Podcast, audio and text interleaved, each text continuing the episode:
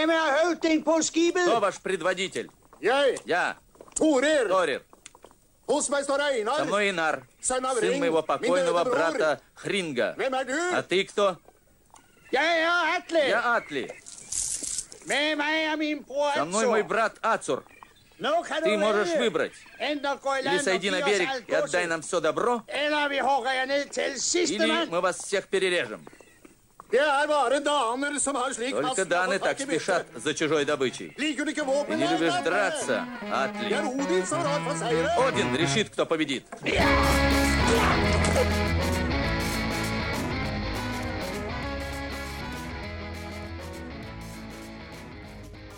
Здравствуйте, а мы продолжаем беседу про бородатых мужиков с железными топорами, путешествующими по всей планете на деревянной лодке. Здравствуйте. В прошлый раз мы закончили вместе с викингами на топ. Закончили целиком и полностью. Они перестали существовать, а у нас выпуск подошел к концу.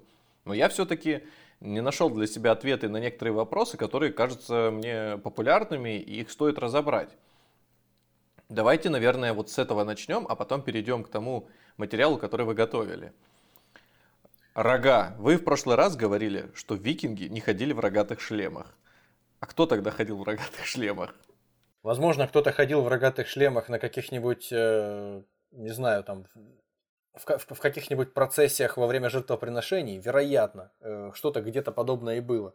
Но каких-то археологических находок, которые бы это подтверждали, нет. То есть, э, какие-нибудь... Э, крылья у богов на, на шлемах, и то не факт, что... Ну, и там не у богов, а у, у каких-то правителей на шлемах, и то не факт, что были, как у из, известных героев французского мультика «Астерикс и Обеликс». Вот, у маленького Астерикса крылышки были на, на шлеме. И то, так, такого и то вряд ли. Скандинавские шлемы — это, это шлемы, без, безо всякой ерунды на них. Может быть, бороздка какая-нибудь вдоль всего шлема. Может быть, кстати, кабанчик на шлеме. Вот кабанчик — это уважаемый... Целиком? Ну, конечно, двести килограммов. Кабанчик маленький, красивый, несущийся вперед, это уважаемый зверь у германцев, и его лепили на, на эти самые, на, на свои шлемы довольно часто, насколько я знаю. В смысле, шкуру, шкуру или, или, или с Нет, бивнями? Нет, металли, металлическое изображение кабанчика. А-а-а. То есть, как в качестве украшения на шлеме, да, пожалуйста, вполне. Но вот рога или там какие-нибудь... бивни или крылья, это, это нет. Этого не... Мне кажется, в, в сражении очень сложно как-то так использовать рога, во-первых. Во-вторых, крайне неудобная история в дом, в дом заходить всегда. Тебе где-нибудь в бою элементарно по рогам по этим надают, как минимум, мне кажется. Плюс к тому, тебе с размаху бьют по голове, ты чуть уворачиваешься, попадают по рогу, весь шлем цепляется, и да. Самое слабое место — твоя шея, может вывихнуться или сломаться, поэтому да. Мне кажется, это как-то странно. Вот, кстати, у, лучше, у, лучше... Да. У японских самураев же тоже были шлемы, э, не то что тоже, у них были шлемы с рогами, то есть вот именно вот и, и, и есть достоверная информация, что у них были шлемы с рогами, поэтому вот странно, да, вот они носили, но опять же, у каждого своя специфика. Еще я слышал, что в, во время сражений особенно были ярыми, отважными некие берсерки или берсерки. Я не знаю, как правильно называются. Но, в общем, пацаны, которые входили в ярость, просто, не знаю, накачавшись мухоморами, либо еще чем-то, и размалывали, там, просто прыгали в толпу и размалывали там всех. Я не знаю, как в этих, в компьютерных играх, крутились топорами вокруг себя, да, и да, только да, кости да, летели да. в разные стороны. И этот образ, вот он до сих пор существует. Когда говорят берсерк, значит такой слепо воюющий воин, который наносит максимум повреждения всем вокруг. Неважно, с чем он, с автоматом не, или... Не, не, считая, не считая собственной защитой при этом. Ну, то есть бонус, ну, к, бонус да. к атаке и дебаф к защите большой. А, ну хотя бы вот, не знаю, хотя бы исходя из простой логики... Представьте себе какие-то ранее средневековые сражения. Вот сошлись две толпы народу, там, по сто человек. И кто будет преуспевать? Тот, кто разделся догола, с голым задом стоит, и пусть даже там с мечом с каким-то или с топором будет бросаться на противников. Или тот, у кого хотя бы, хотя бы плотная куртка. Хотя бы э, плотная куртка с длинным рукавом и хотя бы кожаная шапка на голове, ну как минимум, хотя и какие-нибудь рукавицы плотные тоже, тряпичные. Или тот человек, который голышом просто набрасывается. Одно дело, пусть этот человек весит двести килограммов, пусть он мускулистый, здоровый, как Хафтер Бьорнсон, который Гору играл в «Игре престолов». Окей. Но если он голый будет бежать, конечно, это страшно, само собой. двухсоткилограммовый детина, двухметровый, который бежит в кучу, в толпу противников с топором, с каким-нибудь здоровенным, или с мечом, или просто с дубиной. Это, конечно, круто.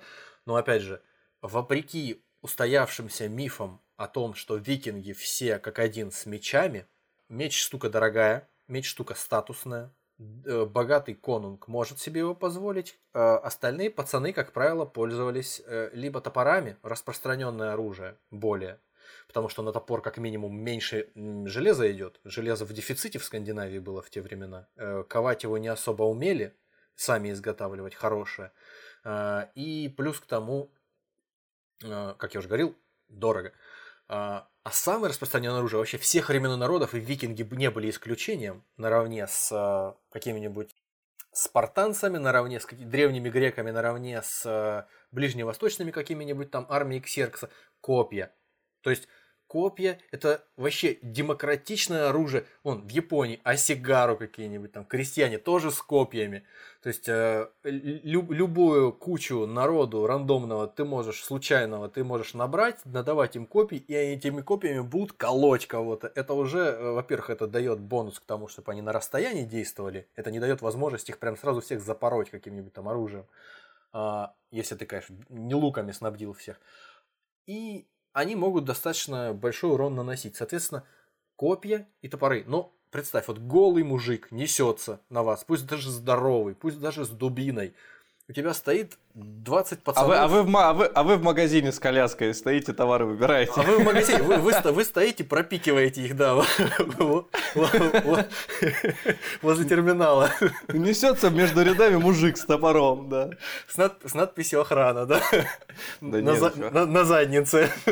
Только что из барбершопа несется. Да, конечно. Вот, несется на вас. А вы с ребятами просто берете копья, на него разворачиваете и тоже как медведя его на, на копья на эти надеваете. Он, конечно, кого-то там из вас, может быть, дубиной заденет, естественно. Может быть, чьи-то копья из-за того, что он там агрессивный такой себя настроил, как вот профессиональные спортсмены себя настраивают, там по щекам себе бьет, э, злится. Он, может быть, вас просто органически не переваривает. Ну, все его эмоции, это все понятно. Но когда десять-двадцать человек воткнут ему копья в пузо на полном бегу, а он голый еще бежит, это больно.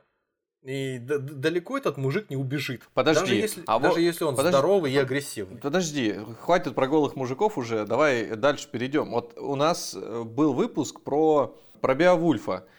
И вот там был точно такой, ну опять же, я вот в кино смотрел, когда он э, уже, уже там спустя много лет, когда он уже там и царем местным стал, и все на свете, получил там все признания, сокровища и богатства, он, когда бился с противником, то он тоже с себя все скинул, мол, показать свою удаль невероятную. Такого не было у викингов. Ну, то есть берсерк очень подходит на то, что он просто э, в какой-то момент решил, что если он такой мастер, то он может еще дополнительно усложнить себе жизнь и всех остальных зарядить. Вот, скинув себя в доспехи, ворваться и начать там всех крошить. Раздеться, чтобы показать свою удаль. Это, мне кажется, как-то да. Рифмуется со словом «уд» славянским, срамной, который ты покажешь, когда ты раздишься. В этом смысле удаль, конечно, ты... Да. Удаль в этом смысле, конечно, ты покажешь. Ну, короче, вот. Понятно, что, наверное, все-таки это бред больше, да, Нет, чем я, я думаю, что я думаю, что какие-то эпизодические, единичные случаи где-то кто-то и видел, допустим, там еще со времен великого переселения народов, древних германцев, кто-то где-то, может быть, голышом на кого-то и бросался, вполне вероятно.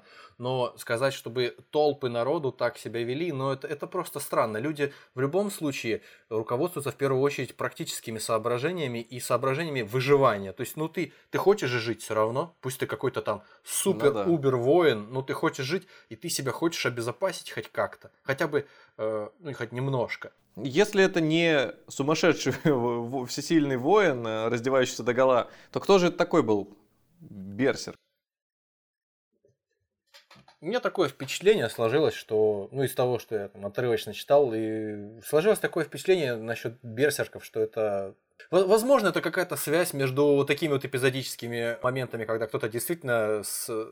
со, со свистящей, э, протекающей головой, раздевшись, бросался, и о нем потом много рассказали всяких историй, там не какие-то эпизодические люди, а, а во-вторых, возможно, это объединялось с образом какого-нибудь там племенного шамана, который действительно там, э, ведь берсерк это что-то вроде медвежья рубаха, что-то такое, в общем, сложно точно проследить этимологию слова, но это как, имеется какая-то связь с, с, с медвежьей шкурой. Если предположить, что какой-то там племенной шаман, вождь какой-то там носил шкуру животного, шкуру того же медведя, в каких-то еще более древних ритуалах это просто происходило, точно так же постепенно, постепенно это накладывалось на народную память, в ней оставалось, передавалось в виде каких-то легенд, но я не, я не вижу в этом никакой логики. Такие люди, если, если их было сколько-нибудь большое количество, они бы быстро кончились. Просто го, го, голые люди на поле боя быстро кончаются. И, и новых таких людей, которые видят просто, что так, мы все оделись, у всех там кольчуги или это какие-то плотные куртки, что-то такое, там все со щитами. Тут, какие кольчуги, я пошел, один несется с топором, все, ребята, ждите меня на той стороне. И, понё... и его тут же закололи при всех. И как раз переглянулись его друзья. Пожалуй, нет. Пожалуй, мы больше так поступать ну, не будем. Ну, понятно, я, я в такой берсерк да, больше поверю, но все-таки, ладно, не будем на них тратить время. Что-то дофига времени да на них. Про берсерков, я думаю, достаточно уже. Это такой длинный вопрос получился. А лодки, корабли, на которых они перемещались, дракары, действительно существовали или они как-то по-другому назывались? И вообще, были ли они такими, как вот рисуют? Круглые щиты, весельки и одна, один парус. Судя по остаткам погребальных кораблей, если кто-то не в курсе, существовал... не в каждом первом попавшемся случае погребения викинга, даже вождя, но тем не менее в довольно большом количестве случаев существовал обычай погребения знатного человека, особенно если знатного воина, в корабле. То есть корабль выносили на сушу, хоронили там человека вместе с какими-то богатствами, возможно, не то, что возможно, действительно, хоронили вместе со всякими богатствами его, с его домочадцами, даже некоторыми рабами, которых могли тоже закалывать, чтобы там вместе с ним класть. Об этом, кстати, э, говорят современники, бывшие э, свидетелями этих вещей, но об этом дальше. И, соответственно, все это сверху закапывается. То есть сейчас эти ладьи раскапывают погребальные, они, конечно, плохо сохранились, отчасти сгнили, но выглядят они именно как большие лодки, в, в, в которых... могут поместиться там тридцать-сорок человек, гребцов. То есть никаких особой сложностей с тем, чтобы состыковать вот то, что ты сказал, с тем, что находят при раскопках, нету. То есть да, действительно, похоже на то, что вот эти вот резные головы животных, которые там на носу устанавливаются, ну, в нашей коллективной какой-то, коллективном нашем воображении, да, действительно, как-то так это все и выглядело. Причем корабли последнего времени, вот уже позднего времени викингов, они прям достаточно значительные. Они прям под тридцать метров самые большие, насколько я помню. Вот, находят именно вот в, на, на родине, то есть в Швеции, там в районе Упсалы погребальный курган. Вот, ты, вот ты, ты, ты начал про захоронение говорить, а вот эта традиция, когда в лодку кладут тело, сверху присыпают какими-то сокровищами, сеном, чем-то еще, поджигают, и вот он плывет с мечом в руках в Валхалу. Насколько мне известно, прежде чем людей хоронить, бывало, временами бывало, по крайней мере, не на сто процентов, я уверен, что это каждый раз случалось, что содержимое сжигали. Но, опять же, в сагах скандинавских, в большом количестве оставшихся после этой эпохи, записанных уже позже, конечно, в них говорится о погребальных курганах, в которых была куча добра. То есть оно не, не сгорало, потому что курганы, как правило, стремились грабить. Люди знали, что если стоит погребальный курган, то в нем золото или серебро, или какая-то еще там добрая какая-то вещь, там какие-то мечи какие-нибудь там дефицитные, еще чего-то. Если это все сжечь, ну, оно уже товарный вид иметь не будет. То есть, а люди рассказывали об этом в сагах как о чем-то, что действительно заслуживает внимания. То есть там не то, что ты там меч достал, протер его тряпкой и все. Это же тоже статусная штука, то есть что за ним, что за ним отправляться, если он там какой-нибудь закопченный, какой-нибудь грязный.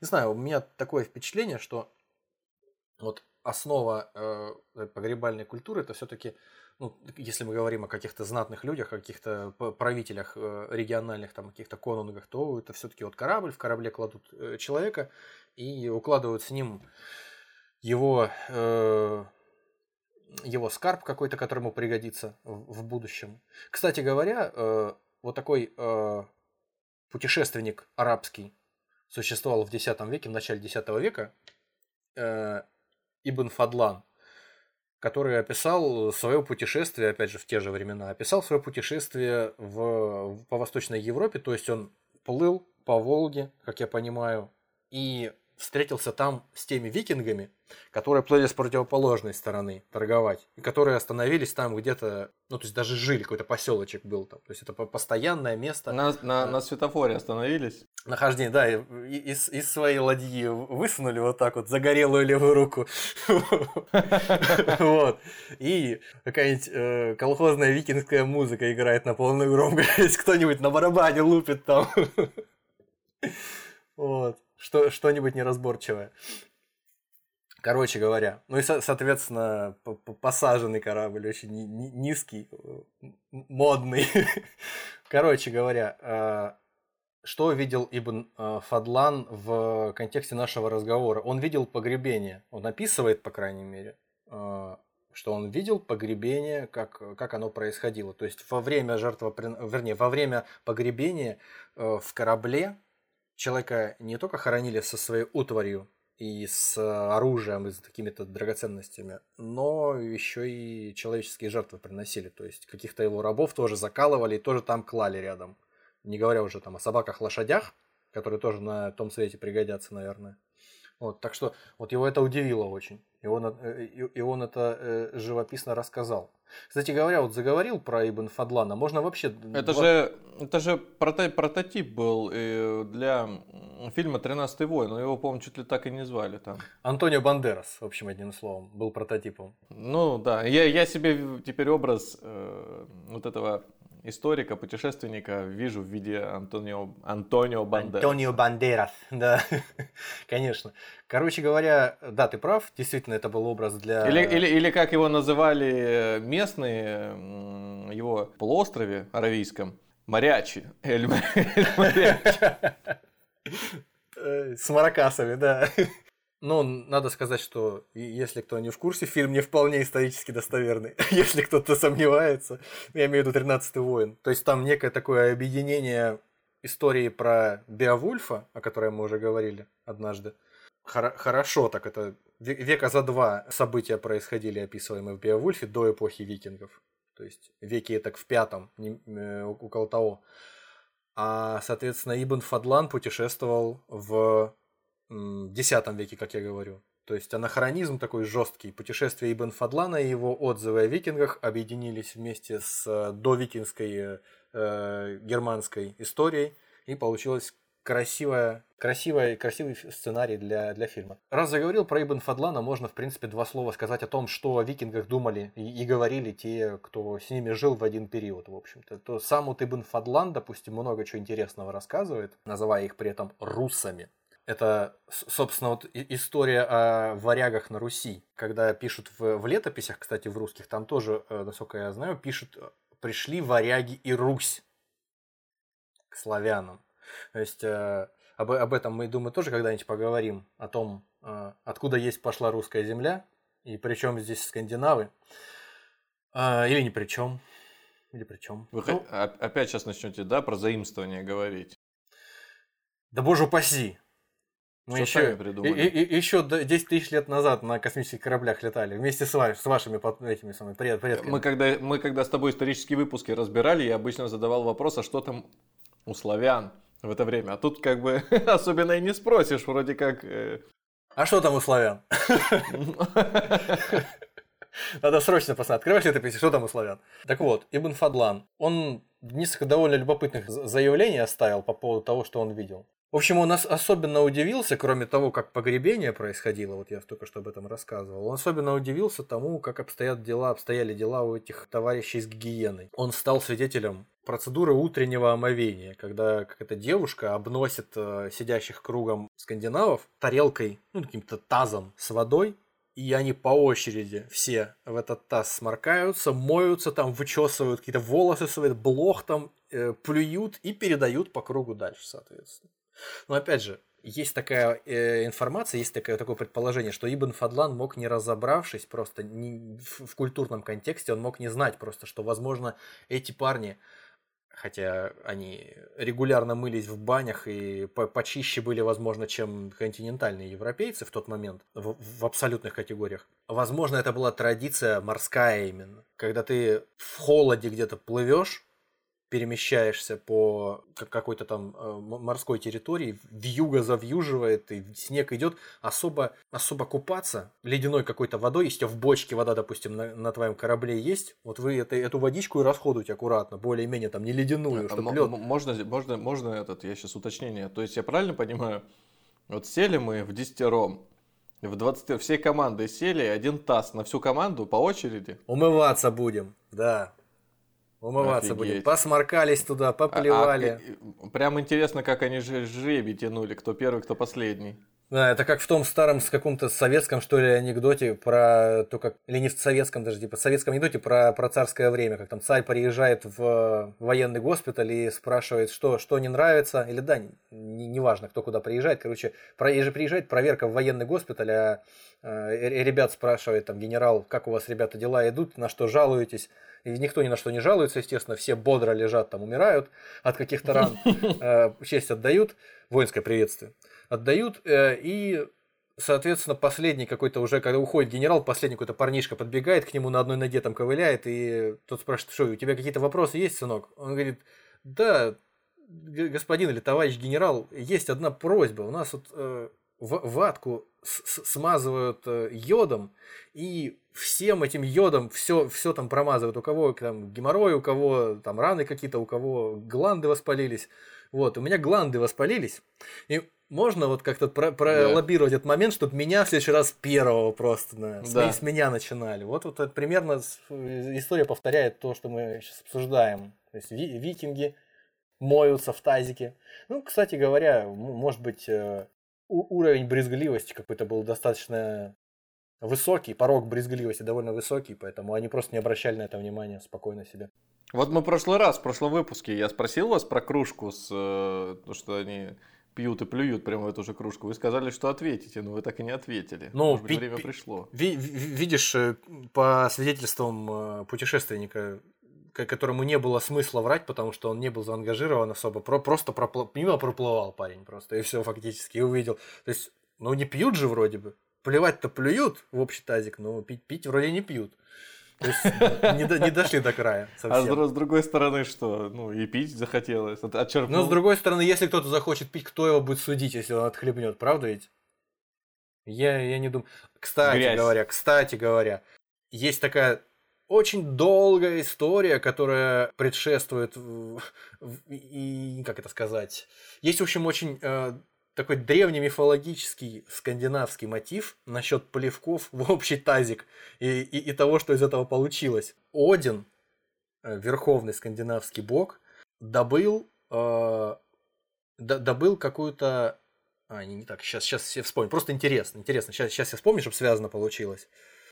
Слюнохранилище какое-то добыл. Если не ошибаюсь, могу ошибаться. Так, в общих чертах расскажу, но не, не суть, я думаю. Важно, если немножко ошибусь, все равно это легенды, никто меня за руку не поймает. Все уже умерли. Но просто в, в обществе викингов рассказывать истории надо было следить за тем, что ты рассказываешь, потому что, потому что любили правдивые истории, любили послушать о, о, о том, что действительно имело место, а не брехню всякую. Могли бы за это и голову проломить. Слава богу, мы не в том месте, я могу врать спокойно. В общем, есть некая легенда о том, как первого человека создали. Боги. Вроде бы наплевали в какую-то тарелку, Один вместе со своими коллегами, потом смешали это, эти плевки, плотненько их замесили, из них что-то вроде теста, и сделали из них первого человека. И он был такой умный, такой сведущий во всем, что мог ответить на любой вопрос. Практически как, не знаю, министр иностранных дел российский или кто-нибудь. Ну, в общем, на, на, на любой вопрос абсолютно мог человек ответить. Как пресс-секретарь очень... скорее. Что-что? Как пресс-секретарь скорее. А, скорее, да, как пресс-секретарь премьер-министра какой-нибудь. Или... Да, кстати, пресс-секретарь нашего президента, да, может ответить на любой вопрос. Вот примерно так этот человек мог ответить абсолютно на, на любой вопрос. И, в общем, позавидовали... Например, да? Его могли спросить, он сказал, нет, нас еще не уведомили, мы не знаем... Ну, да и тема нас мало его интересует. Мы не рассматривали следующий такую вопрос. Возможность, да, следующий вопрос. В общем, этому, этому позавидовали карлики. Ну, то есть, духи, духи, а, альвы. Карлики позавидовали этому э, человеку, этой мудрости. Они его заманили к себе в гости, убили там. Да, и ну, каким-то, и как, как, каким, каким-то образом из него, не знаю, в соковыжималке из него сделали какой-то сок. Вот. Эликсир мудрости, в общем. И поставили у себя на полку. Один прослышал, что... У них есть эликсир мудрости. Как будто бы он уже забыл, откуда этот эликсир мудрости вообще появился. Из, из его плевков сделали человека, а из этого человека сделали эликсир мудрости. Фактически свои собственные плевки видоизмененные он попытался украсть. Превратился в орла, полетел, выкрал этот эликсир мудрости, выпил его. Опять же, какая мерзость на самом деле, звучит это совершенно отвратительно, но тем не менее.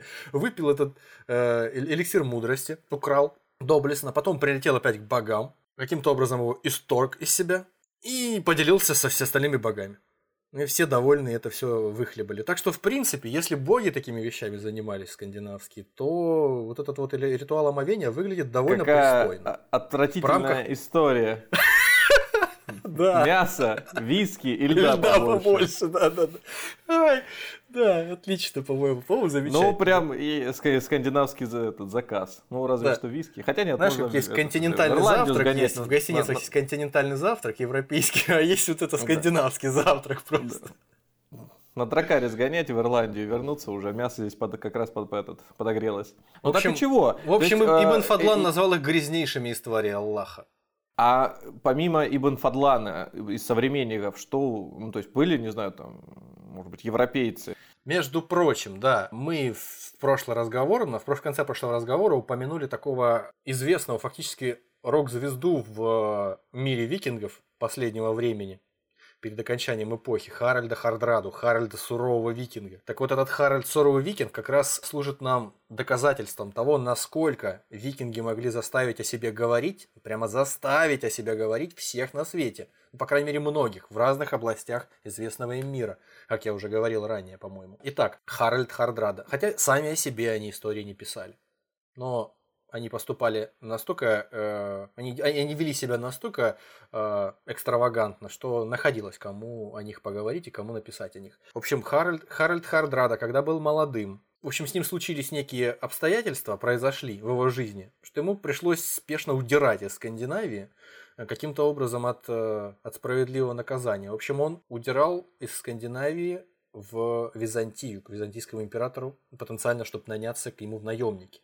Так делали часто, их очень ценили скандинавских воинов, они славились воинским искусством, и поэтому их с удовольствием принимали в личную гвардию византийского императора, да и вообще просто вот как частная военная компания, решать всякие локальные вопросы, выполнять любые приказы, очень хорошо зарабатывали. Так он ехал через земли русской, русского государства, древнерусского государства, через земли Ярослава Мудрого. С Ярославом Мудрым он тоже подружился.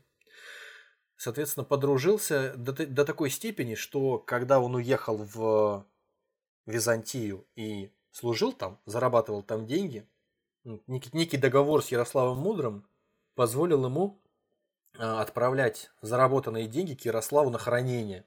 И Ярослав хранил эти деньги энное количество лет. Неплохо.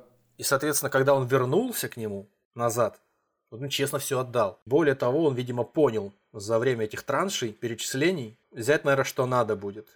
В результате Харальд женился на дочке Ярослава Мудрого и увез ее с собой в Скандинавию. Вот, и пока Харальд служил, собственно, разговор-то о Харальде, пока Харальд служил в Византии, византийского императора, он отметился и в Северной Африке, воевал с какими-то там сарацинами, ну, бабушка надвое сказала, вроде как воевал с какими-то сарацинами на Ближнем Востоке. Это как раз было время активных, скандинавских, активных исламских завоеваний мусульманских. То есть... Я подумал, ты сейчас про бабушку надвое, реальную его бабушку какую-то Купа. Кстати, да, бабушку, бабушку надвое, это он мог, да. Тут, тут, тут просто такие связки были родственные, что я подумал, ну не, не удивлюсь, если и она тут э, имеет какое-то отношение. Да. В общем, одним словом, он отметился везде и всюду, и э, еще при жизни про него стали э, скальды с, э, складывать легенды. Соответственно, в, в Исландии э, про него слагали всевозможные э, истории о том, какой он крутой парень и богатый невероятно вернулся со своими этими заработками от Ярослава взятыми, да, э, то есть взятыми через посредство Ярослава из Византии, приехал с баснословными богатствами и, соответственно, стал претендовать на английский трон. Чем все закончилось, мы знаем, но о нем писали и говорили современники в Византии, византийские историографы про него писали отдельно, что вот такой был парень, он был вот настолько крут, и эти вот описания исландцев и византийцев, они между собой э, бьются. Вот такая история. Они г- говорили, соответственно, о людях, если они того заслуживали, они говорили э, и там, и сям, везде, по- повсюду просто, о наших друзьях-викингах. Между прочим, когда, говорили, когда мы говорили о том, еще кто-то говорил, кто-то упоминал о скандинавах, есть источники исторические, в которых описываются молитвы европейских монахов в монастырях, ну, то есть священников, в которых они упоминали такую фразу наряду со всем остальным: «Избави нас, Боже, от ярости норманнов».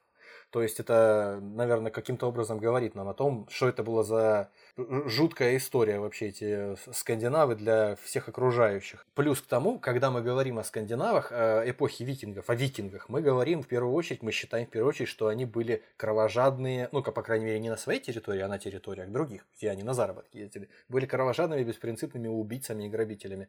Так вот, есть любопытная история, когда в Исландию переселились люди из Норвегии, у них существует такой документ, книга о заселении Исландии, и вот там упоминается некий человек, Эльвир Деталюб. Деталюб — это ничего предосудительного, не подумайте, то сейчас всякие там мысли полезут в голову.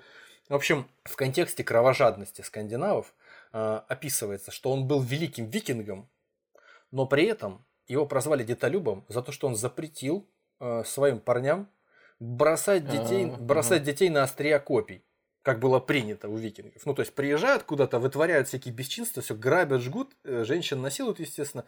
И человек детей, с, принц... и де... человек де... с принципами. И детей бросают, трехочковые броски проводят на, на острия копий. А здесь, да, человек какой-то вот гуманист, несвойственный его веку гуманизм проявляет, и его презрительно прозвали детолюбом. То есть, если такого человека назвали детолюбом, стоит предположить, что все остальные совсем...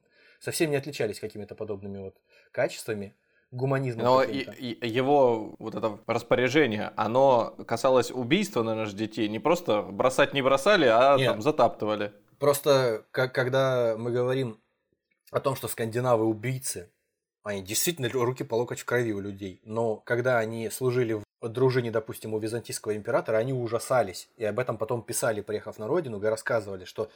У них там ужас творится, варварство настоящее у этих византийцев. Они, когда человека хватают, там, допустим, государственный переворот, или кого-то там кто-то проштрафился, кого-то взяли под стражу, они смотрят, что там какие наказания.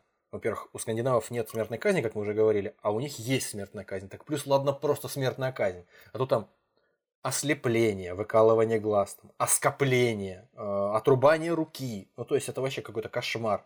Для них было разумно и справедливо зарубить человека топором один на один в честном бою. Когда он там отвернулся, предположим, тоже ему там в голову что-нибудь воткнуть, это да.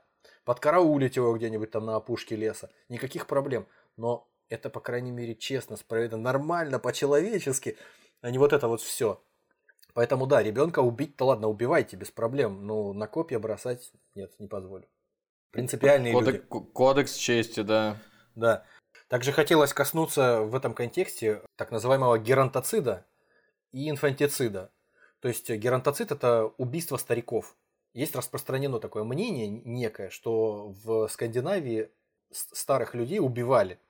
Или вообще это была такая традиция, и они сами бросались со скалы с определен... в определенных местах, чтобы не, не, не быть обузой для всех остальных, потому что в суровом родоплеменном обществе старики – это слабаки, хотя они там какую-то мудрость имеют, могут ею поделиться с остальными. Но, тем не менее, в голодный год тяжело кормить человека, который не может ничем помочь. В общем, одним словом, ничем это не подтвержденная какая-то странная история. Ерунда.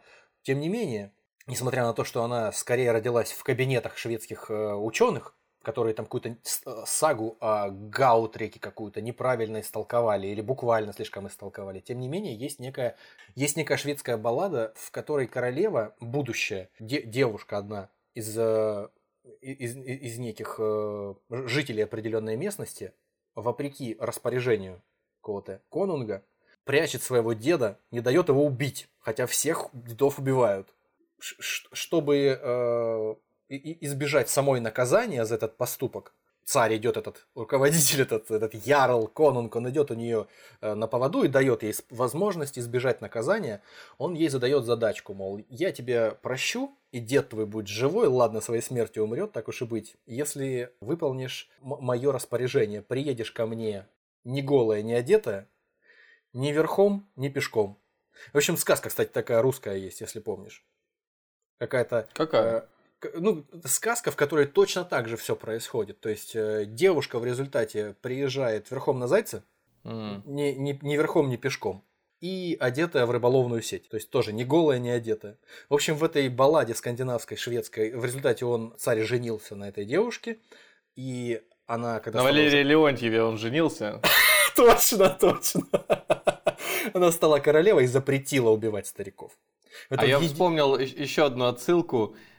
Когда ты сказал про стариков, которые сбрасывали со скалы, никак это не со спартанцами будет отсылка, а более м- примитивно. Такой сериал «Динозавры» я в детстве любил смотреть. Да, и классный, там главного классный. героя, Эрла Синкле... Эрл Синклер его звали, у него была такая теща на Этель колясочке пере... да. каталась, у него кресло механическое, не, не механическое, она на нем ездила, значит, там с каким-то моторчиком было. И вот он ее жутко ненавидел, она его терпеть не могла, короче, идеальное сочетание. Но при этом у них существовал день тещи или день матери, второй матери, как-то он там, у них специфические названия были. Он вот так сильно ждал приближения этого дня, потому что в этот день любящий зять любимую тещу должен был сбрасывать с обрыва. Там прям специальный такой утес был. И он даже себе перчаточки ходил, выбирал, чтобы вот схватить. По-моему, как бы не ботинок еще. Там с этим куча всяких приколов было связано, но этот день... Не проходил мимо ни одного динозавра. Ну и, конечно, сюжет чуть-чуть иначе развернулся, чем, наверное, предполагаете. Но тем да. не менее. Ну, е- есть, вот, есть, а у динозавров, у динозавров такая традиция была, тем не менее. Ну, есть, кстати говоря, да, много, много всяких подобных историй у, у разных народов, кстати говоря. Причем у некоторых действительно такая штука имела место. Сказания, например, про сбрасывание стариков со скал есть внезапно у японцев, у башкир mm. и у даргинцев. То есть, вообще просто вот вращаешь глобус и тычешь пальцем э, случайным образом и попадаешь в тех э, людей, у которых есть истории о сбрасывании стариков с, со скалы. То есть, допустим, или об, об убийстве стариков, в принципе. Вот. Кстати говоря, есть э, фильм, который называется «Мидсоммар». И вот там группа несчастных, злосчастных, точнее, антропологов попадает в Скандинавию на праздник летнего солнцестояния, где они сталкиваются с вот такой традицией, которую чтут, бережно хранят, сбрасывают своих пожилых родственников с горы, а если они не умирают после того, как упали с горы, их добивают специальной дубиной. А по поводу того, что я сказал, кроме этого, то есть по поводу инфантицида, по поводу убийства детей, действительно, в голодные годы эпизодически случались такие истории. Это называлось, если не ошибаюсь, вы, выносить ребенка. Когда понимали точно, что еды мало, взрослые люди, скорее всего, впроголодь зиму переживут, а ребенок, он требует еду, а пережить, скорее всего, он не переживет. В общем, пятьдесят на пятьдесят, непонятно. Лю- люди, скандинавы, вообще в эпоху викингов были исключительно практичные до цинизма. То есть, если понятно, что никакой пользы прокорм этого ребенка не принесет, ребенок берется и буквально выносится куда-нибудь в лес или в горы, кладется, все, до свидания, о нем больше не вспоминают, и это не преступление. Ну, то есть, так, ну, так бывает, так бывает, мир так устроен. Это мне напоминает... А его потом, забир... а его потом забирают ходаки. Ну, видишь, и ты делают... красиво принял подачу от меня. Одним из своих... Э... Коллег. Одним из своих... Асимок, одним из коллег своих. Да. Ну да, вот та история про Крастера, у которого сыновей постоянно отдают белым ходокам, это вот омаж, я думаю, к вот этой вот красивой традиции скандинавской избавляться от лишних ртов. Да, к сожалению, даже некоторые наши сограждане делают что-то подобное. Да, и ладно дети, ладно старики, но у этих викингов, у них ничего святого нет, они даже собственных конунгов приносили в жертву, вроде как. Стопроцентного у нас, конечно, уверенности в этом нет, но, во-первых, у нас есть история об Одине, который для того, чтобы получить мудрость, знание рун и научиться колдовать, повесил себя на мировом ясене, вокруг которого мир вращается, держится на котором Игдрасиль, Игдрасиле, на девять суток без воды, без еды, приколол себя копьем. После этого он получил эту мудрость, и, соответственно, он с этого времени является не только мудрецом, колдуном и знатоком рун, но также еще и богом висельников его называли. Соответственно, в одиннадцатом веке был такой германский летописец Адам Бременский. Вот он описывал якобы увиденные им жертвоприношения в старой Упсале, в Швеции. Это такое очень, очень древнее место, где приносились религи... проходили религиозные ритуалы, приносились жертвы. Соответственно, там якобы, по его свидетельствам, в священной роще развешивались в честь него на деревьях жертвенные создания. Собаки, лошади и люди. То есть, как, в общем-то, украшались, как рождественская елка, эти все деревья. Это к вопросу о том, э, я, конечно, я извиняюсь, не хочу попасть под оскорбление чувств верующих. Вот если бы, е, если бы Иисуса не распяли, а повесили, носили бы вы на шеях маленькие виселицы. Вот здесь, соответственно, вместо Иисуса был Один.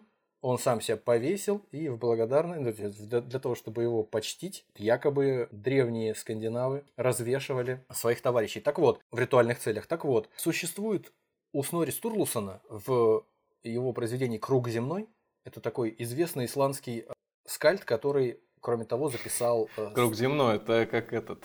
передача о, о путешествиях. Клуб, клуб загромных путешественников, да-да-да. У него есть сага об инглингах, это, то есть инглинги – это полулегендарные правители древней Скандинавии. Так там есть у него история о Домальди, таком конунге приблизительно пятого века нашей эры, ровесника Беовульфа, скажем так, угу. который правил страной, правил Швецией в те достопамятные времена, как-то неудачливо правил. Во время управления было куча неурожаев, голод, беды, всякие болезни. В общем, шведы думали, что делать. Надо приносить жертвы богам в Упсале. Первую осень, после того, как пора урожая закончилась, а урожай был никуда не годится вообще, из рук вон плохой, они принесли в жертву быков, чтобы вы думали. На следующий год урожай был еще хуже. После этого они более серьезно подошли к делу. В следующую осень они принесли в жертву человеческих, э, человеческие жертвы принесли. Ну, каких-то, каких-то своих друзей. Ну, рабов, наверное. Отве- ответственных каких-то товарищей, видимо, которые сказали: нет, вот я помогу всем. Ну и, соответственно, на, на третью осень они увидели, что разницы никакой нет. И тогда, естественно, они поняли, как в зеркало глядя, что виноват во всем, конечно, вот этот конунг Домальди. И у него ж... удача у него прошла. То есть очень э, глубоко верили скандинавы в те времена, что у конунга существует такая, такой показатель, как удача, как в героях, короче, в третьем. Да. Ее надо качать. Если не вкачал удачу, то пеняй на себя. То есть, пока у тебя есть удача, пока твои ребята побеждают в войнах, зарабатывают все деньги, урожаи есть, там никто не болеет, все хорошо живут, проблем никаких. Но когда у тебя, когда все начинает идти плохо, это, скорее всего, у тебя удача кончилась. И это от тебя не зависит. Богам так угодно было. И все. И они решили, что его надо принести в жертву. Ну и принесли его в жертву, собственно. Почему? Почему нет?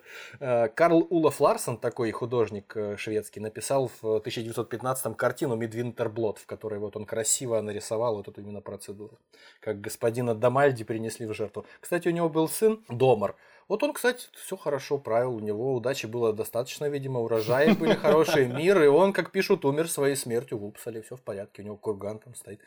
Он, наверное, после того случая обвешался весь четырехлистниками, кроличьими лапками. Точно, точно. Это точно, блин. Да, и я, я, несмотря на то, что вот эти всякие жуткие вещи, которые мы сейчас перечисляем, создают довольно дво- двоякое представление о викингах у нас, э, в, гла- в глазах их современников уж точно, э, тем не менее, уже упомянутый нам, ра- нами ранее Ибн Фадлан, э, при всем отвращении, которое он испытывал, видя вот то, что он видел, быт викингов, он, тем не менее, восхищался их внешним видом, потому что они были, как он говорил, самыми физически красивыми людьми, которых он встречал хотя бы когда-то вообще в жизни. Высокие, как пальмы, белокурые и румяные. Что еще нужно человеку для счастья? Правда? Ну, тем более, наверное, стандарты красоты какие-то, они сохранились и до сих пор, ну, я имею в виду для людей Ближнего Востока. Ты имеешь в виду про цвет кожи? И волос? Нет. Это да.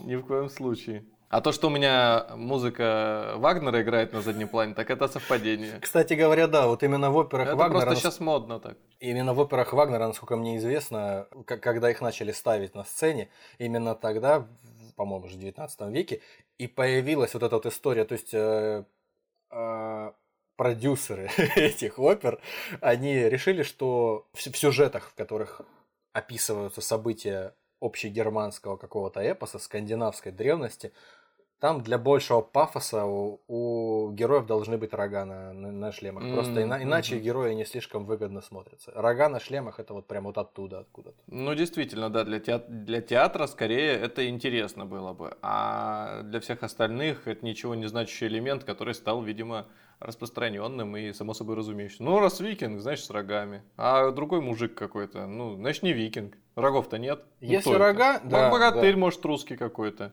Ну, а может и нет.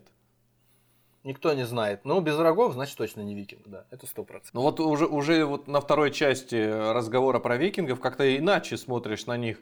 Они целостнее выглядят, то есть у них какая-то государственность присутствует. Как там э, Дробышевский говорил, цивилизация, ну не от своего имени, а ссылаясь на различные источники, что цивилизацией нельзя называть э, всех, кто только научился ходить и более-менее разговаривать. Это все-таки более многослойная система, которая предполагает и правителей, и судебную власть, ну, то есть различные элементы в комплексе. Не просто вот ты э, пришел на какой-то участок земли деревянным забором, колотил вокруг себя территорию, обозначился, все, цивилизация, и начал каменными топорами что-то добывать. Нет. Э, вот, а викинги уже совершенно по-другому, при условии, что... Э, они и вроде как и не государство, и с другой стороны... И не народ, то есть это некое такой agile в мире государства и народа, когда они очень близки между собой, живут чуть ли не в одном доме. Это же про них, да, разговоры были про скандинавов, что они вот, как правило, селились в длинных таких избах, что ли. Ну что-то такое, да, длинный дом, длинный дом. Длинный дом. Да. Что, что-то в этом роде у них и было. Что э, они после себя оставили? Помимо рогатых шлемов, берсерков, над, надуханившимися мухоморами. Конечно, корабли. Навигация викингов и корабли, кораблестроение викингов – это такая феноменальная история, как мне кажется, на просторах э, Западной Европы восьмого-одиннадцатого века. Ни у кого лучших кораблей не было. Как минимум, учитывая...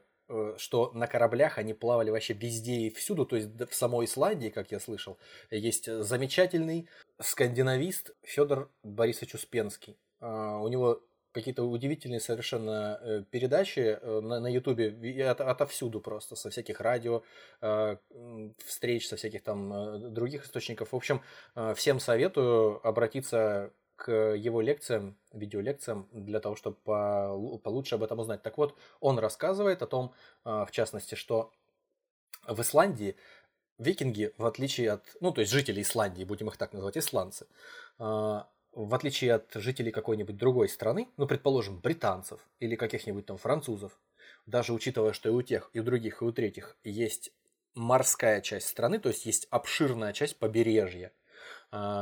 Тем не менее, именно исландцы, например, являющиеся непосредственной частью скандинавского общества эпохи викингов, именно они предпочитали вместо того, чтобы из пункта А в пункт Б, даже по своему маленькому острову Исландия, пробраться по дороге, пешком пройти или там на какой-нибудь маленькой низкорослой исландской лошадке доехать, они предпочитали сесть в корабль и оплыть вокруг.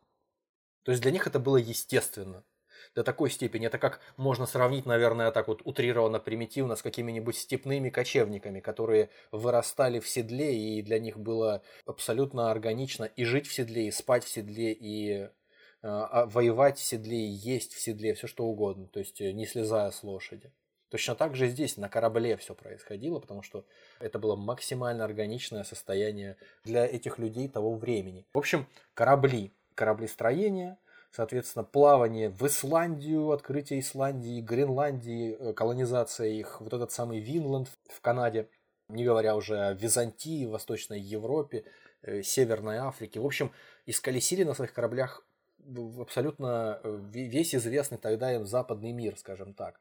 Естественно, поэзия, не знаю, почему естественно, для кого-то неестественно. Вот поэзия и литература в целом, это вот саги, это скальдическая поэзия, это очень большой материал, дают эти, эти вещи все, мало того, что в плане своей эстетической ценности, но и в плане своего материала для историков. То есть в них описываются такие вещи, которые в аналогичных источниках каких-то, которых, кстати, очень мало на тот период времени, аналогичных, в аналогичных источниках э, других стран в этот период не описываются, как правило, какие-то вот повседневные вещи. В них описываются: была битва, победили, взошел на престол тот-то, умер, ну, в общем, важные вещи какие-то с чьей-то точки зрения.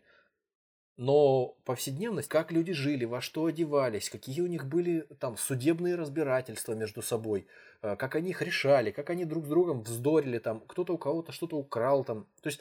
Вот такие вот вещи интересные, они показывают, реально показывают, как жили люди. Причем исландцы были основными создателями этих саг, так сложилось. Плюс к тому, они имели репутацию людей, которые никогда не врут. Опять же, я рассказываю со слов э, Успенского, которому э, считаю возможным доверять во всем. Вот. Как исландцу. Да, и плюс, плюс к тому, э, они рассказывали не только о себе, но и обо всей Скандинавии, вообще об известном, э, так сказать, скандинавском мире того времени. То есть, по их сагам мы можем косвенно узнать и о бытии норвежцев, и э, о том, как жили в Англии.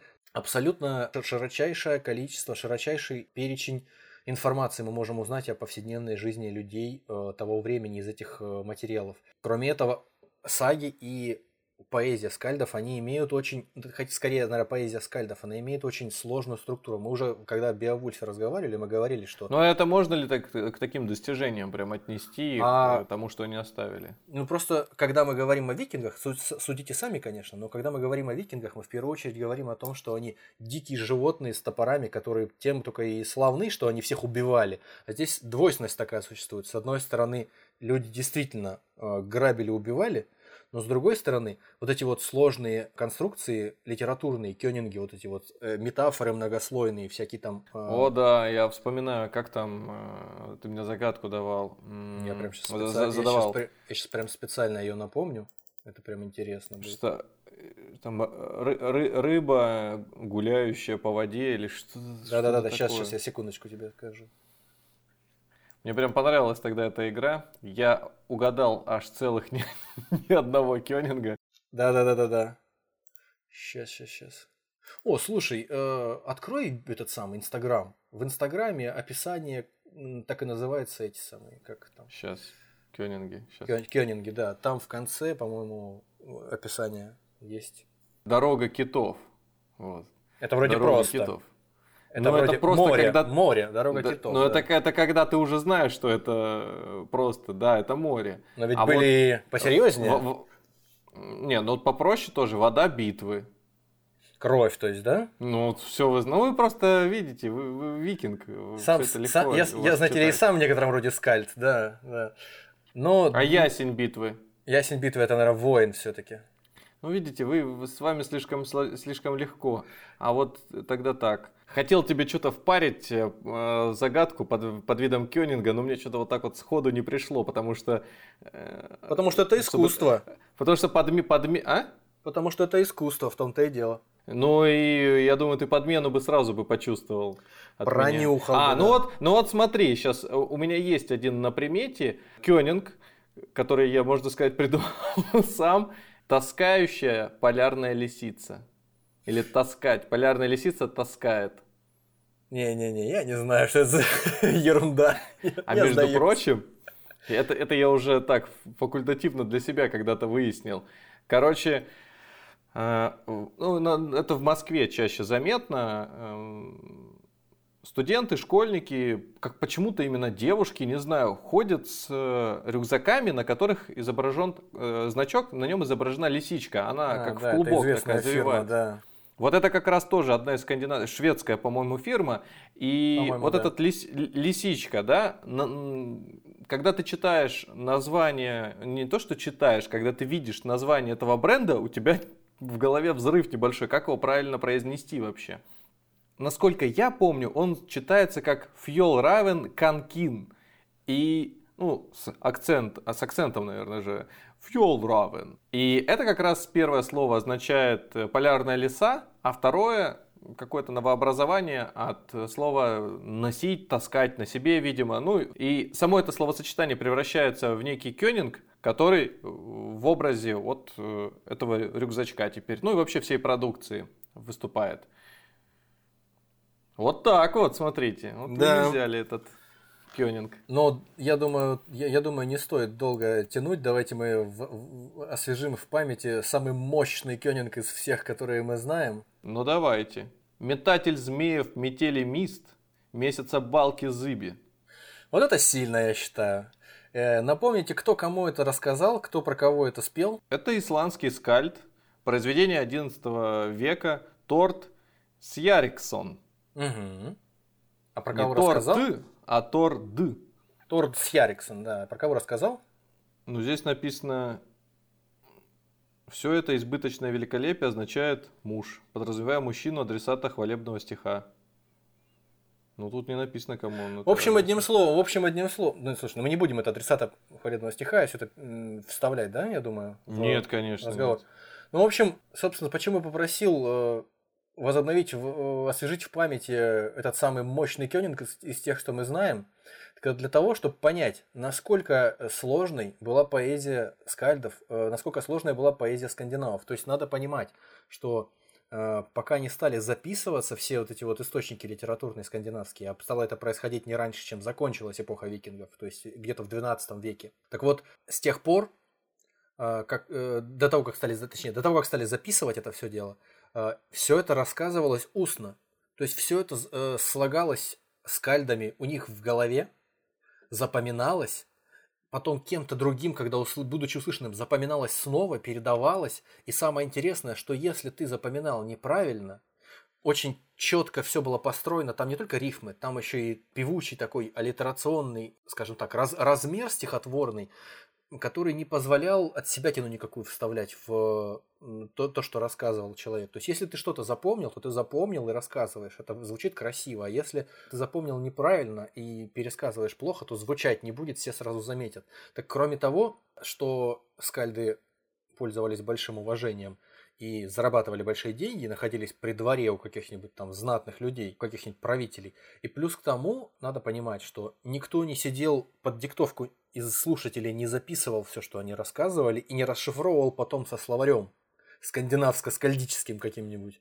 Люди, то есть, сразу все это определяли, и они могли оценить моментально красоту стиха. То есть, я к чему веду? К тому, что, с одной стороны, люди... действительно убийцы, действительно за пределами своих территорий, на которых действует это скандинавское какое-то право, они творили, что хотели, но у себя на родине или в, в, в кругу равных себе, своих каких-то со- соотечественников, они могли вот таким тонким удовольствием предаваться достаточно. И, то есть люди...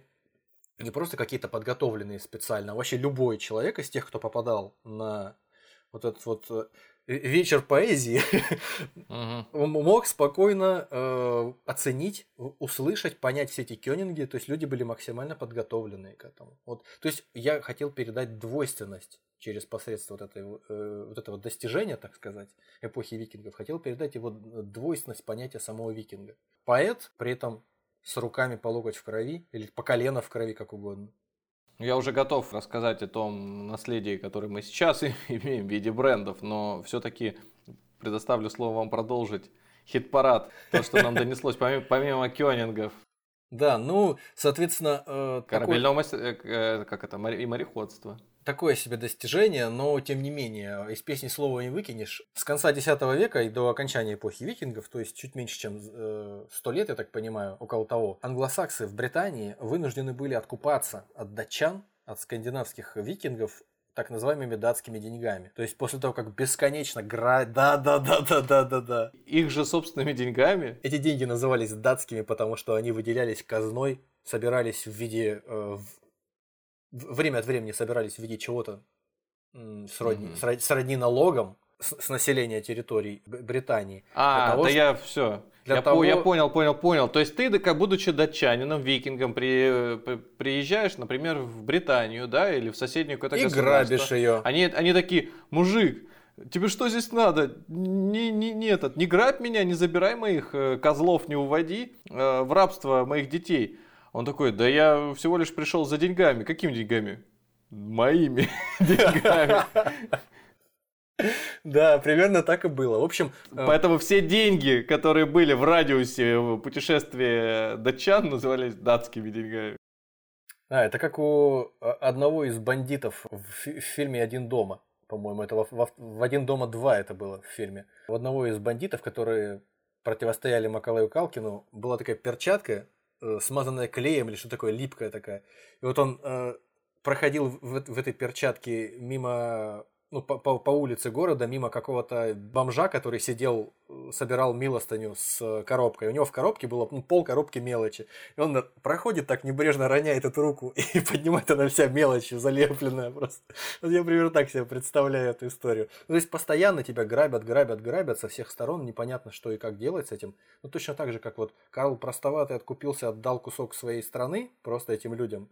Не людям, чтобы они прекратили э, грабежи. А здесь просто вот другой, по-другому вопрос решили, стали регулярно налог выделять на то, чтобы откупаться от этих. Это не означает, кстати говоря, что викинги после этого перестали нападать или что они там уехали восвояси, просто время от времени э, присылали человека за конвертом. Нет, все равно схватки какие-то происходили, но это просто несколько более систематизированная была история просто. Ну не беззубый сбор дани все-таки был, да? То есть, э, что-что? Я говорю, не беззубая история была, то есть люди давали сдачи. Люди давали отпор, но при этом они старались как-то систематизировать, да, эту историю, чтобы все-таки не настолько это хаотично происходило. То есть вы нас может, угу. можете грабить, но, но все-таки имейте, имейте совесть немножко. Вот. Э, так самое главное, что именно... Э, столько денег за все время было выделено, э, отправлено в Данию.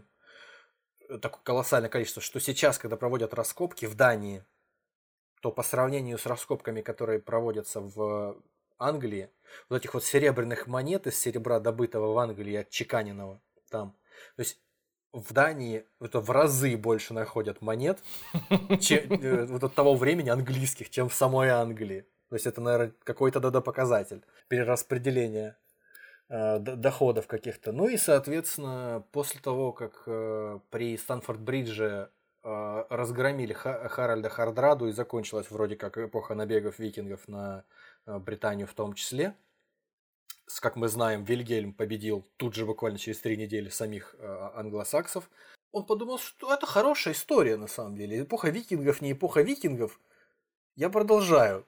Я продолжаю собирать да- дань. То есть э, датские деньги это уже превратилось в некий военный налог.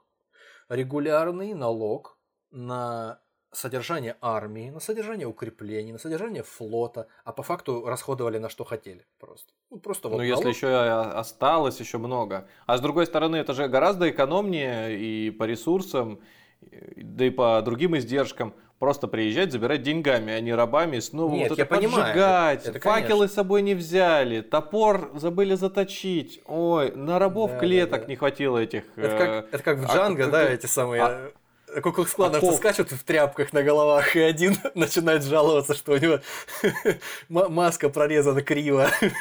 Да, да, вот то же самое. Поэтому приехали, деньгами на карту, короче, переведите, и все, и мы вас не тронем. По номеру телефона можно? Устраивает вас, да? В общем, я к чему веду? К тому, что э, вот эти датские деньги, по всей видимости, послужили основой системы налогообложения дальнейшей британской. Mm-hmm. Потому что для того, чтобы э, вот этот налог собирать уже теперь безотносительно викингов, Вильгельм, э, то есть его до этого собирали разрозненно там, по чуть-чуть из одного места, из другого, из третьего, время от времени собирали, время от времени не собирали, ну там по ситуации. Не было четкого количества денег, которые собирали с каждого человека. Но... Mm-hmm. А Вильгельму это все не понравилось. То есть он приехал, так, ребята, мы проводим перепись населения и определяем, сколько людей у нас будут платить эти, этот налог. Он провел перепись населения, собрал это все дело, всю информацию о своих налогоплательщиках, так называемая книга страшного суда. Ну, по аналогии с тем, как во время страшного суда будут переписывать всех людей, будут переписывать все их э, грехи, так и здесь тоже. Все людей, всех людей в Британии переписали и обложили одинаковым налогом, который потом тратили, ну, вроде как на военные расходы, но и на яхты, на... Туда-сюда. На красивую, на красивую жизнь, да. В общем, так, такая вот себе история. Ну, вот по... эту суету всякую. Да, на суету, на все, на кальян там, на двойное яблочко тратить, конечно. Как вы хотели. Надо отдыхать когда-то тоже, да, королю, вы... Имейте совесть. Да, и надо сказать, что у скандинавов существует... Я, конечно, могу здесь ошибаться, но так это выглядит, с моей точки зрения, поверхностный взгляд, может быть. Скандинавская система судебная, вот эти вот народные собрания, которые назывались тингами, альтингами. В Германии, соответственно, Бундестаг, вот этот тинг, так, это вот одно и то же слово фактически. Это народное собрание mm-hmm. или собрание людей, которые э, имеют э, вес какой-то, с, с оружием, свободных людей, если мужчин, само собой. Собрание людей, которые могли э, решать какие-то вопросы, голосовать за что-то, там, выбирать какого-то себе правителя. То есть э, во всех странах, которые имеют отношение к Германии, к Скандинавии, вот это что-то подобное есть. Вот в Дании есть до сих пор фолькетинг, на Фарерских островах лёктинг, в Норвегии стортинг, лантаги в Германии, в землях в отдельных, в Австрии, в Лихтенштейне и в Англии, соответственно. Я вот только боюсь здесь ошибиться, то ли во время походов викингов, то ли сразу после, то ли чуть до этого существовал Витенгемот, собрание тоже людей при правителе, которые там принимали всякие решения. Кстати, вот и кто Гарри Поттера ценит и любит, там такой есть Визенгамот, суд волшебников, вот это вот оттуда происходит название. О как! Да. Ну, я небольшой поклонник Гарри Поттера, поэтому я... Ну, все, на что смог, это во как. Ну, да. Мы сказали, когда... Мы в прошлые разы говорили, да, когда викинги появились, когда они перестали существовать. А они кем вообще были? Потому что в Беовульфе там вроде христианство уже вот... То, то ли вот наступило уже, то ли вот-вот-вот подступает. Потому что некоторые соседние регионы уже вроде как вовсю э, Христа носят на, этот, на, на шее. Естественно, для кого-то неестественно, для нас естественно. Изначально, после заселения этой территории, о которой мы говорим, скандинавской, э, скандинавского полуострова германскими племенами, они были язычниками. Поклонялись общескандинавским богам, верования были сходные с германцами с континента, соответственно, Один на континенте назывался Вотан, Тор, Тюр, Фрея, все довольно известные на слуху находящиеся у большинства, наверное, наших слушателей имена, которые послужили, кстати говоря, некоторые из них послужили прообразом для названий дней недели, если кто не в курсе, в английском языке. То есть Один, он же Вотан, это Wednesday, среда, соответственно... Еще раз, нет, непонятно. Ну, короче... Вот он, Один, вот он, о, тот, Од... я понял, вот он, вот он, Один, Одина, так, Одина зовут, Одина зовут Вотан. В Германии, в Скандинавии зовут Один, в Германии Вотан. И, соответственно, Вотан, Веден, ну, произношение какое-то такое. То есть, э, его имя... Мне он... нравится ход, ход ваших, ваших мыслей. Вотан, Один, Вотан, Веден потом появляется. Ну, слушай, я не где-то, специ... где-то я не... в облаке, в облаке я не, появляется. Я, я, не специалист, я не специалист по лингвистике, но я, я говорю о том, о чем говорят люди, которые являются этим. Хорошо, но зато мы связку нашли, потому что без Ведена я вообще не мог понять, как они между собой. Ну хорошо, мы вас практически за руку схватили, практически. А то ну, сейчас со... начнется ну, вот ну, это. Соответственно, это, это русские, как со... известно, нет, это со... русские. Я, я, я сразу оговорился, еще в прошлом нашем разговоре оговорился, что я не специалист. Поэтому если кого-то что-то э, затевает, кого-то что-то не устраивает, вы можете меня перепроверить без проблем. Вот можете вот написать. Вот да. Все... Затевает? С... Доиграетесь. Скандиновофобию затевает? Да, вот доиграетесь. Далее. Доиграетесь. Фрея, соответственно, Фрайдей. Я, я думаю, что проблем никаких с этим нет, да? М- менее чем Тор и Один известный бог Тюр. Тьюздей.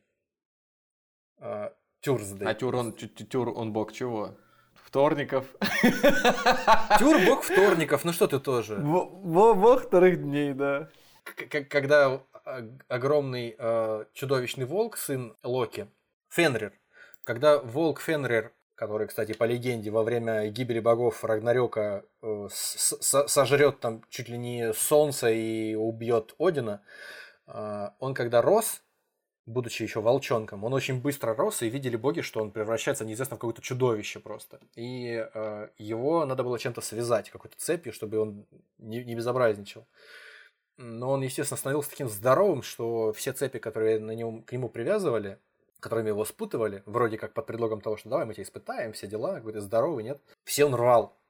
И в последний раз какую-то такую, какие-то такие путы для него придумали, чтобы он точно их не разорвал. Но он тоже пронюхал, все-таки сын бога, пронюхал какой-то подвох. И говорит, давайте так, у вас там есть бог Тюр, я как вот думаю, думаю, думаю, он для чего-то у вас нужен. Вот он мне в пасть пусть руку запихнет свою, вы меня свяжете этими путами. Если все в порядке, то ну развяжете меня назад, никаких проблем, я его отпущу. А если нет, то я ему руку откушу тогда, хотя бы не обидно будет. Mm. Ну и в результате они, конечно, его связали, ну дураки что ли, они специально, чтобы не развязывать его, и связали, но руку он Тюру откусил. Вот за это его именем назвали. Ну это как, знаешь, именем какого-нибудь красноармейца или пионера-героя назовут улицу потом, если его запытали а, это какой... проклятые буржуи. Бог, чего он получается? Бог легкомыслия. Я знаю, что он что-то вроде бога, олицетворяющего честь. Ну, то есть, до, доблесть и честь, верность клятве, что-то такое. Как мы сказали, скандинавы были э, изначально язычниками, абсолютно точно. Постепенно переходили в христианство. Но когда говорят о том, что кто-то говорит, что, допустим, там Олаф святой, первый общий скандинавский святой, он крестил, он и королем, кстати, тоже был, он крестил язычников насильно, там сила оружия, это не совсем так. Постепенно, постепенно переходили э, частично там какими-то эпизодическими временами, моментами, переходили скандинавы в христианство по причине своей исключительной практичности, потому что они ездили, не только воевали и грабили соседние страны, ту же Британию, ту же Ирландию, ту же, то же Франкское королевство. И они видели разницу между своим уровнем жизни, уровнем богатства, достатка, уровнем культуры, уровнем архитектуры. Это вообще было, наверное, поразительно для людей, которые жили еще в родоплеменном строе, в родоплеменной какой-то демократии первобытной. И, соответственно, они приплывают, там собор там, под, под небо, небо подпирает своим шпилем в Солсбери. Вот. Естественно, они понимали, что так, ну мы хорошо, мы привыкли верить во множество богов. Есть еще какой-то бог Христос. По всей видимости, удачи он дает с избытком своим там поклонникам, они ему жертвы приносят, и вон у них какие там, и денег у них полно, ездим, воруем, воруем, грабим двести лет, и все никак не кончится. Стало быть, да. что, что-то в этом есть. Почему бы наравне с Одином и Тором не приносить ему тоже жертвы? То есть это довольно практично. А, плюс к тому, а, между прочим, насколько мне известно, франки не то что отказывались, но не особо были намерены торговать и вообще вести какую-то коммерческую деятельность с нехристианами, то есть хоть с мусульманами, хоть с язычниками. И потому это было просто практично. То есть ты переходишь в эту веру, и ты начинаешь, и у тебя открываются новые рынки сбыта, скажем так. Это, это довольно удобная история. И постепенно, то есть мы знаем, что с конца восьмого века началась эпоха викингов, а уже в девятом веке начали постепенно скандинавы переходить в христианство. И здесь находится ответ на немой вопрос. Почему же не направили в сторону скандинавов европейские христиане что-то вроде крестового похода? Ведь крестовые походы, они вот в принципе, эпоха викингов закончилась, и первый крестовый поход буквально через тридцать лет после ее окончания произошел. То есть ну да, мощ... мощности были какие-то производственные, какие-то примитивные там рыцари на конях и в кольчугах, сражающиеся строем там с копьями были, были. Почему нет? Но ведь, получается, раз с девятого века люди постепенно переходят в христианство, они не вполне язычники уже, получается. Плюс они не носят, их набеги не носят какого-то такого мощного характера, чтобы прям вот сносить с лица земли. Ну, грабят они церкви, ну, на побережьях что-то происходит, ну, Париж там осаждали. Ну, такого, чтобы прямо вот они стирали с лица земли целые христианские государства, ну, пожалуй, нет. И плюс к тому, что вот, да, постепенно они становятся христианами. Блин, ну бр- воевать против братьев-христиан, все эти крестовые походы, это как-то уже, да, не камильфо. То есть сложная такая ситуация получалась. И постепенно, постепенно люди переходили в христианство, перестились. Естественно, какие-то территории переходили в христианство позже, какие-то раньше. Исландцы держались, насколько я знаю, довольно долго. Только там в конце э, десятого века крестились, ну там с, с, с условиями тоже, с определенными, если не ошибаюсь. То есть они как проснулись, подумали, ага, надо креститься и просто э, по инструкции. Нет, но... вверх-вниз. А как они крестились? Щепотью? Или, перс... Или троеперстием? Да. Дело в том, что, э, ну как бы не секрет особенно, в отличие от э, веры язычников, христианство, в общем-то, во всех своих изводах, хоть православное, хоть католическое, хоть протестантское, оно стремится к прозелитизму. То есть оно стремится распространяться на как можно большее количество людей и территорий. Для того, чтобы обращать в истинную веру заблудших детей Божьих и увеличивать славу Господню на земле. Такой себе теолог я, конечно, но я вижу себе это так. И, соответственно, еще с давних пор, еще в начале эпохи викингов и до нее, эпизодически католические, тогда еще просто христианские, тогда еще не было ни католичества, ни православия, христианские священники проникали на территории язычников и проводили среди них проповеди. То есть это постепенно, постепенно происходило. Какие-то наверняка сначала важные люди, какие-то правители, какие-то знатные люди крестились, тоже из практических соображений, а потом постепенно уже подводили к этому и тех, кто был пониже их рангом. Так что все относительно органично происходило, как мне кажется. Значит, становятся они христианами. Мне почему-то кажется... Можешь меня поправить, наверное, ну это домыслы, да? С христианством должно знание переходить, как минимум ты должен уметь читать и писать. А, как известно, Библия не была написана на всех языках, как они ее читали. Или они, что они, ру, рунами ее написали, Библию? Есть ли Библия в рунах? Да, хор- хорошая идея поговорить об этом напоследок. Многие, может быть, думают, что... Ну, кто-то, конечно, слышал, наверняка многие слышали о рунах, о том, что руны есть у скандинавов. Руны, в принципе, есть и у э, всех германцев, у всех германских племен, еще древних. То есть, есть два рунических письма. Одно называется старший футарк, двадцать четыре знака, второй младший футарк, шестнадцать знаков. Вот этот младший футарк, он более читаемый, более легко восп- интерпретируемый, и вот им как раз пользовались скандинавы. Вот этот древний на двадцать четыре знака, он использовался, его сложнее читать, и он использовался скорее в культовых целях. То есть в погребениях на камнях вы, выбивали на этом, э, на, на этом алфавите, скажем так, какие-то надписи, и просто укладывали их в погребение. То есть их никто не читал, это скорее такое общение с богами. А вот эти вот шестнадцать рун, из которых составля- состоял более свежий алфавит, которым пользовались скандинавы, они не то, что там на камнях писали друг другу записки и отправляли их по почте, но, тем не менее, они оставляли надписи на нем именно для того, чтобы их могли прочесть их же современники, ну или там потомки, неважно. То есть адресовано это было не богам каким-то, не духам, не сверхсущностям каким-то, а именно людям. Использовали этот алфавит для того, чтобы выбивать на нем надписи для ушедших каких-то знаменитых родственников, просто... Выбивали на могильных камнях какую-то эпитафию, причем выбивали не просто так, а красиво, то есть вносили надписи в орнамент, состоящий из каких-то змей, там, то есть эти змеи тоже что-то значили, указывая на определенные буквы там, лапами. То есть, кроме того, наносили на какие-то изделия, то есть на какие-нибудь горшки, на какое-то оружие, просто в контексте того, что меня изготовил такой-то оттуда-то. То есть это как вот у, у Алисы в стране чудес, на пирожке надпись «Съешь меня». Так и здесь что-то подобное. Вот, то есть сказать, что у скандинавов до того, как пришло христианство к ним со своей латинской письменностью, с латинской Библией, не было никакой письменности собственной, она была. Она использовалась поначалу в религиозных целях, в мистических каких-то ритуалах. но постепенно она стала использоваться и в обыденных достаточно целях, несмотря на то, что, как я уже сказал, это были такие знаки, состоящие из вертикальных прямых углов, всяких и горизонт... перпендикулярных линий, то есть сложно было их...